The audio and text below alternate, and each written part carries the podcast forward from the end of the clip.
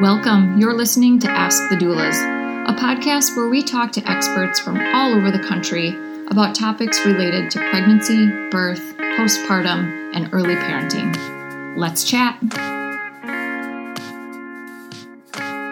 Hello, this is Kristin with Ask the Doulas, and I'm so excited to be joined today by Monique Russell. Monique is a clear communication coach and the author of Intentional Motherhood. Hi, Monique. Hi, Kristin. How are you?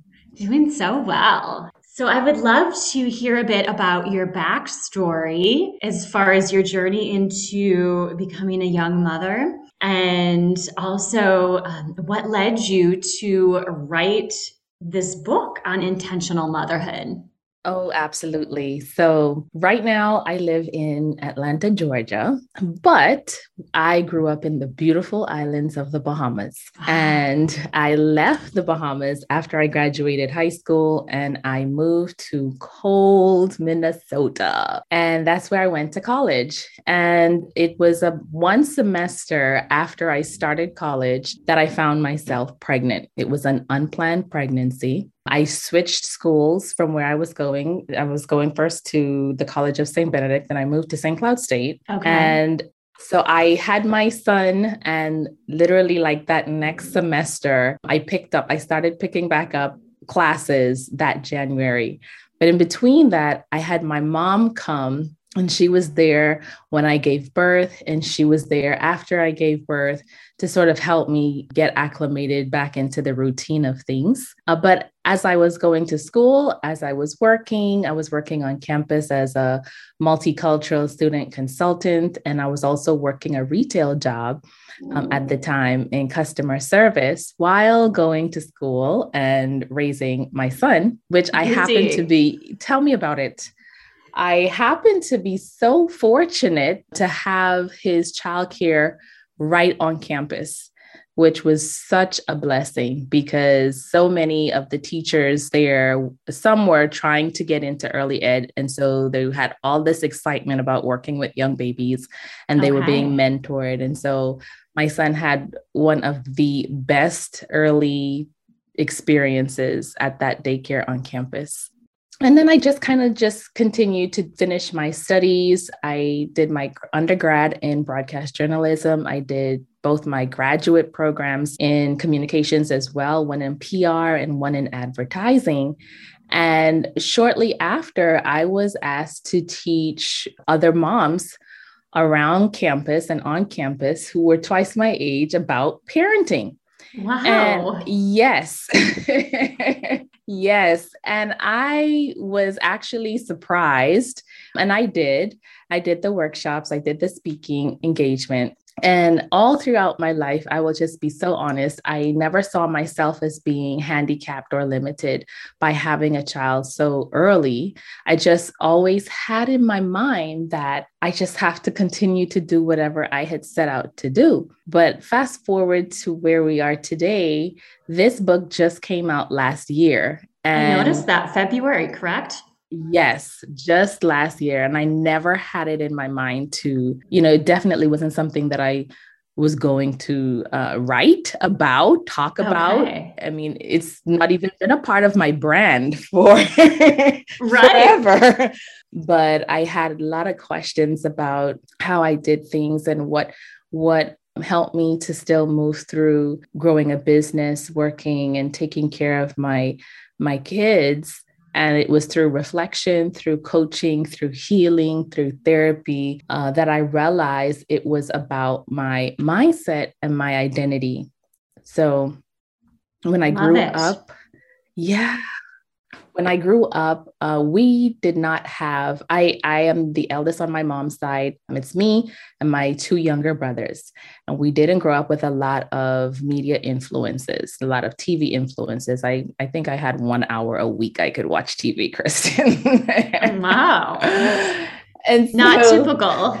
it's not. It's not. And I think that's part of why I don't watch much today either. But as I was reflecting about the whole experience and how our mindsets are shaped and formed, or how mine was formed, I, I point back to a lot of these types of things because there were people around me when I got pregnant who thought that I would not finish school. They thought that I wouldn't, you know, become a success because I would end up as a statistic, which I obviously did not. And I and I think back to okay, well, where did this mindset actually begin? And I think it's because I wasn't surrounded with so many stories of failure around parenting or of failure around young people and parenting. And then my mom was a very strong support for me. So, this journey of the book came through my personal experiences being a young mom, losing some of my identity after I had my second son,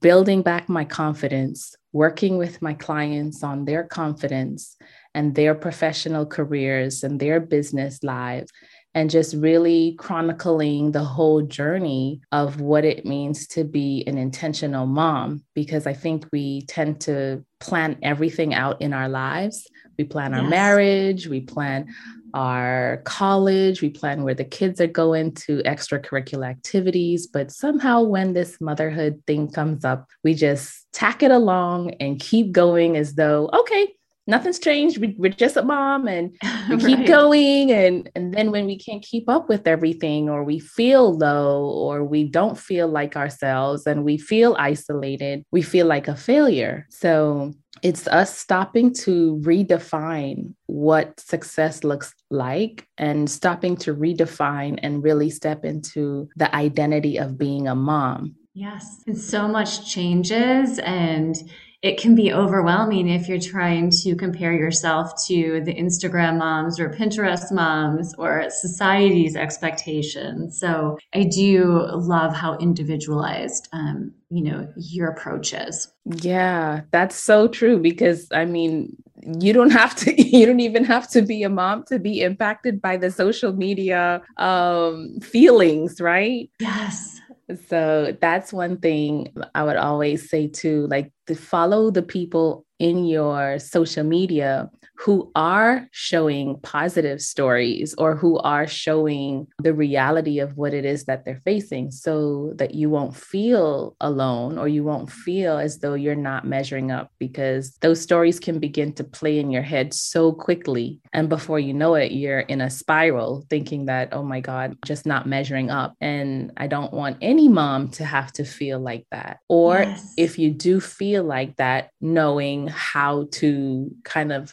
journal your way or gratitude your way or talk through your way out of that feeling. Makes complete sense. I tell my birth clients to, during pregnancy, to surround themselves with positivity. So, you know, hearing positive birth stories versus the fear filled ones, and, you know, really finding a group of supportive friends and family members. And then after they give birth and that postnatal phase, really finding people who are telling it like it is. And like you said, like straight up telling the truth versus having the filtered version of motherhood, mm-hmm. the ideals of perfection that we have. Oh my God, I was a perfectionist, Kristin. I in can a see past that, life, in past life, I was a perfectionist. My goodness, but that journey to letting go of that. And I write about that in the book too the journey to embracing that and recognizing the difference between self like and self love, what we are doing when we like ourselves, which is a lot of that internal, external stuff, versus yes. when we love ourselves and we're embracing the thoughts and the feelings that we have and we're setting up healthy boundaries for ourselves and having realistic expectations and being gentle and patient and kind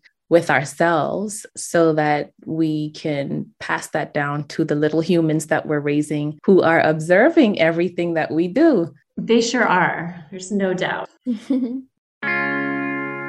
Alyssa here. I'm just popping in to tell you about our course called Becoming. Becoming a Mother is your guide to a confident pregnancy and birth, all in a convenient six week online program. From birth plans to sleep training and everything in between, You'll gain the confidence and skills you need for a smooth transition to motherhood. You'll get live coaching calls with Kristin and myself, a bunch of expert videos, including chiropractic care, pelvic floor physical therapy, mental health experts, breastfeeding, and much more. You'll also get a private Facebook community with other mothers going through this at the same time as you to offer support and encouragement when you need it most.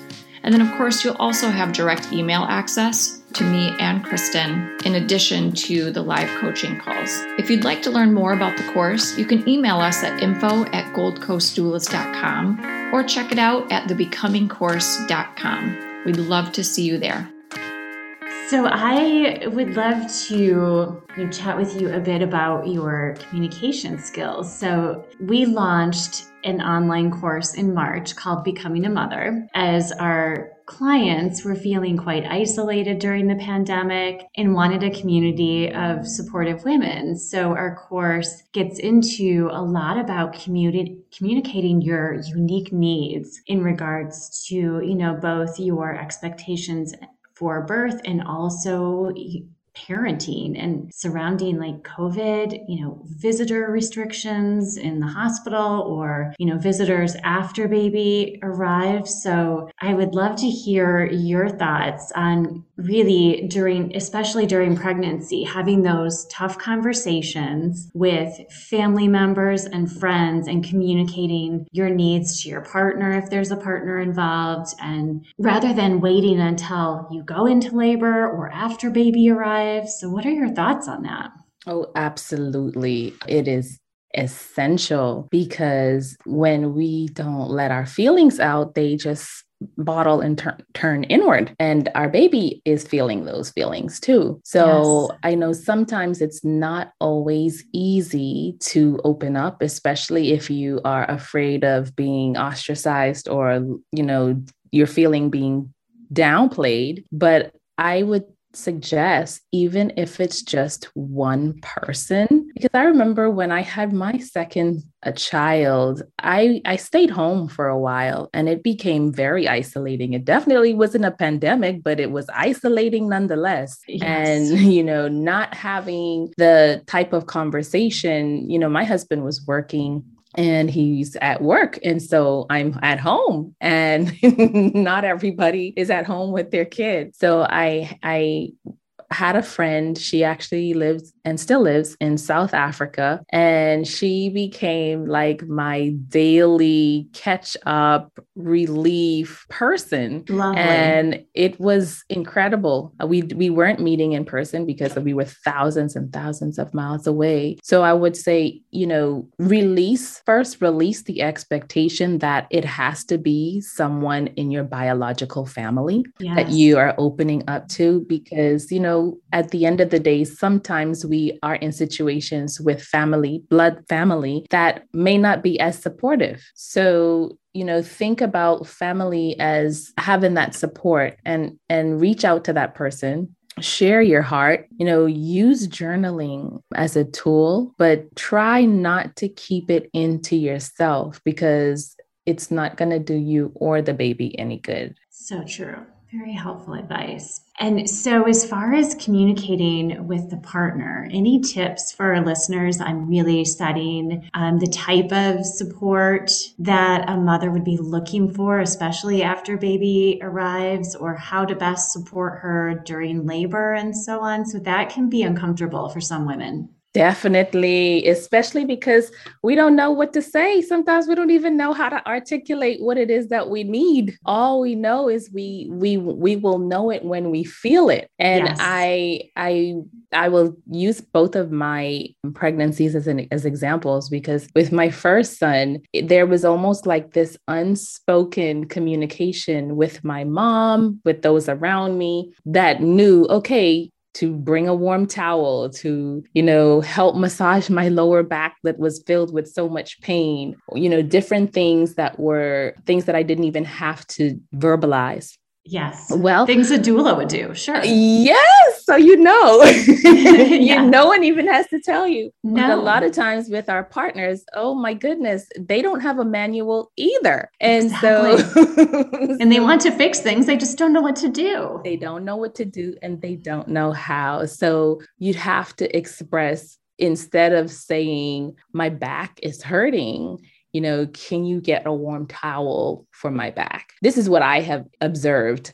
Being very clear about what it is that you want to happen or what it is that you need support, where you need support, that's going to reduce your own level of frustration. Because if you're speaking in general terms, then you'll feel like you're not being understood. And your partner is also going to feel frustrated because, you know, they don't know what to do.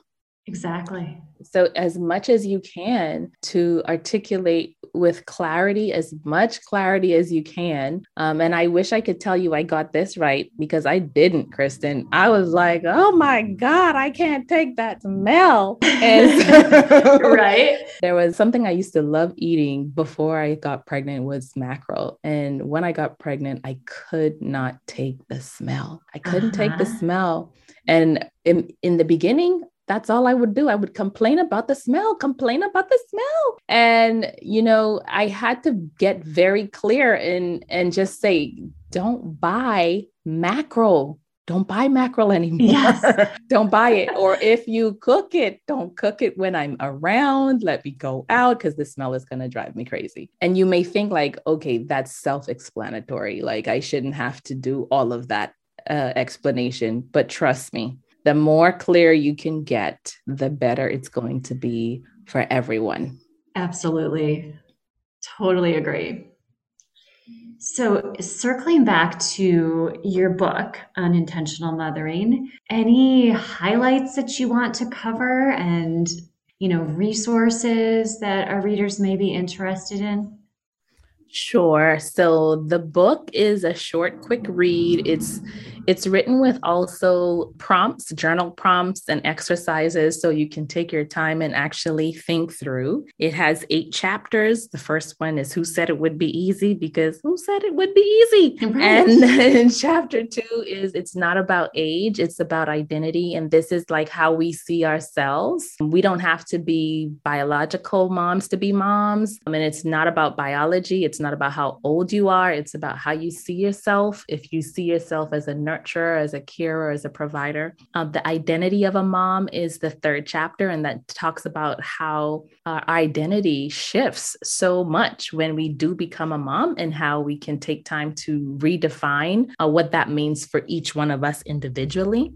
Yes. Chapter four is about a woman's likes versus a woman's loves. And we talked a little bit about what that means. Chapter five is about the working mom, the working mother. That's what it's called. And that chapter is filled with practical tips. Um, you know, when your kids are older, how to batch and how to uh, have meetings and things like that. So you're not overwhelmed. Chapter six is about apologizing to your kids. Chapter seven is called The Egoful Father. And I met my biological dad at the age of eight, and it was a journey of trial and error to connect. Uh, but Okay. in this chapter, I dispel so many myths about the fathers and the men in our lives that are leading from their ego. It's not that they don't want to connect, they don't know how. And so when we as an intentional mom have a deeper awareness of communication, we can choose how to navigate those conversations. And then the final chapter is intentional conversations.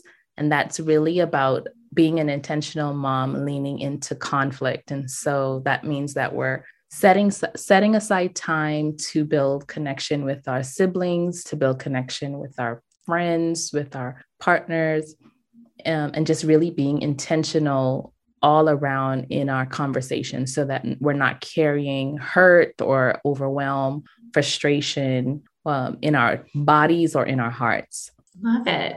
And I did notice that you have some amazing reviews on Amazon. So, way to go. Thank you. So, outside of Amazon, how else can our listeners find your book? you can get it on my website, moniquerussell.com. Great. And then for anyone who happens to be interested in your communications business, would you like to share that contact info as well, Monique? Absolutely. So, the same way you can reach me, moniquerussell.com, or you can visit my LinkedIn profile, which is moniquerussell.com. I'm sorry, Monique Russell, Clear Communication Coach. Great. And you're also a podcaster. I am. I'm a podcaster. My podcast is called Bridge to You Understanding in Black Unity. It focuses on diversity and inclusion among Black cultures through highlighting awakening conversations in their journey to discover themselves. Amazing. I will check it out for sure. So, any last tips or words of advice for our listeners? Yes, I want every single mom that is listening to us to know that you can't mess it up. You can't mess it up. Give yourself grace. Give yourself grace. Um, you know, you're doing an awesome job. Try not to take the world on your shoulders. There is no right or wrong way to connect with your child, but there's definitely effective ways to connect through communication. So just keep doing the great job that you're doing and and stay encouraged. That is perfect. And my add-on to your advice would be ask for help. You don't have to do it alone. Yes definitely ask for help. Well thanks so much for your time monique. I love chatting with you and i hope we can reconnect sometime. I would love that. Thank you for having me on the show. Of course. Take care. Bye now. Thanks for listening to ask the doulas for more information about Gold Coast Doulas, visit us on our website, goldcoastdoulas.com. We're also on Instagram, Facebook, and YouTube. If you like this podcast, please subscribe and give us a five star review. Thank you. Remember, these moments are golden.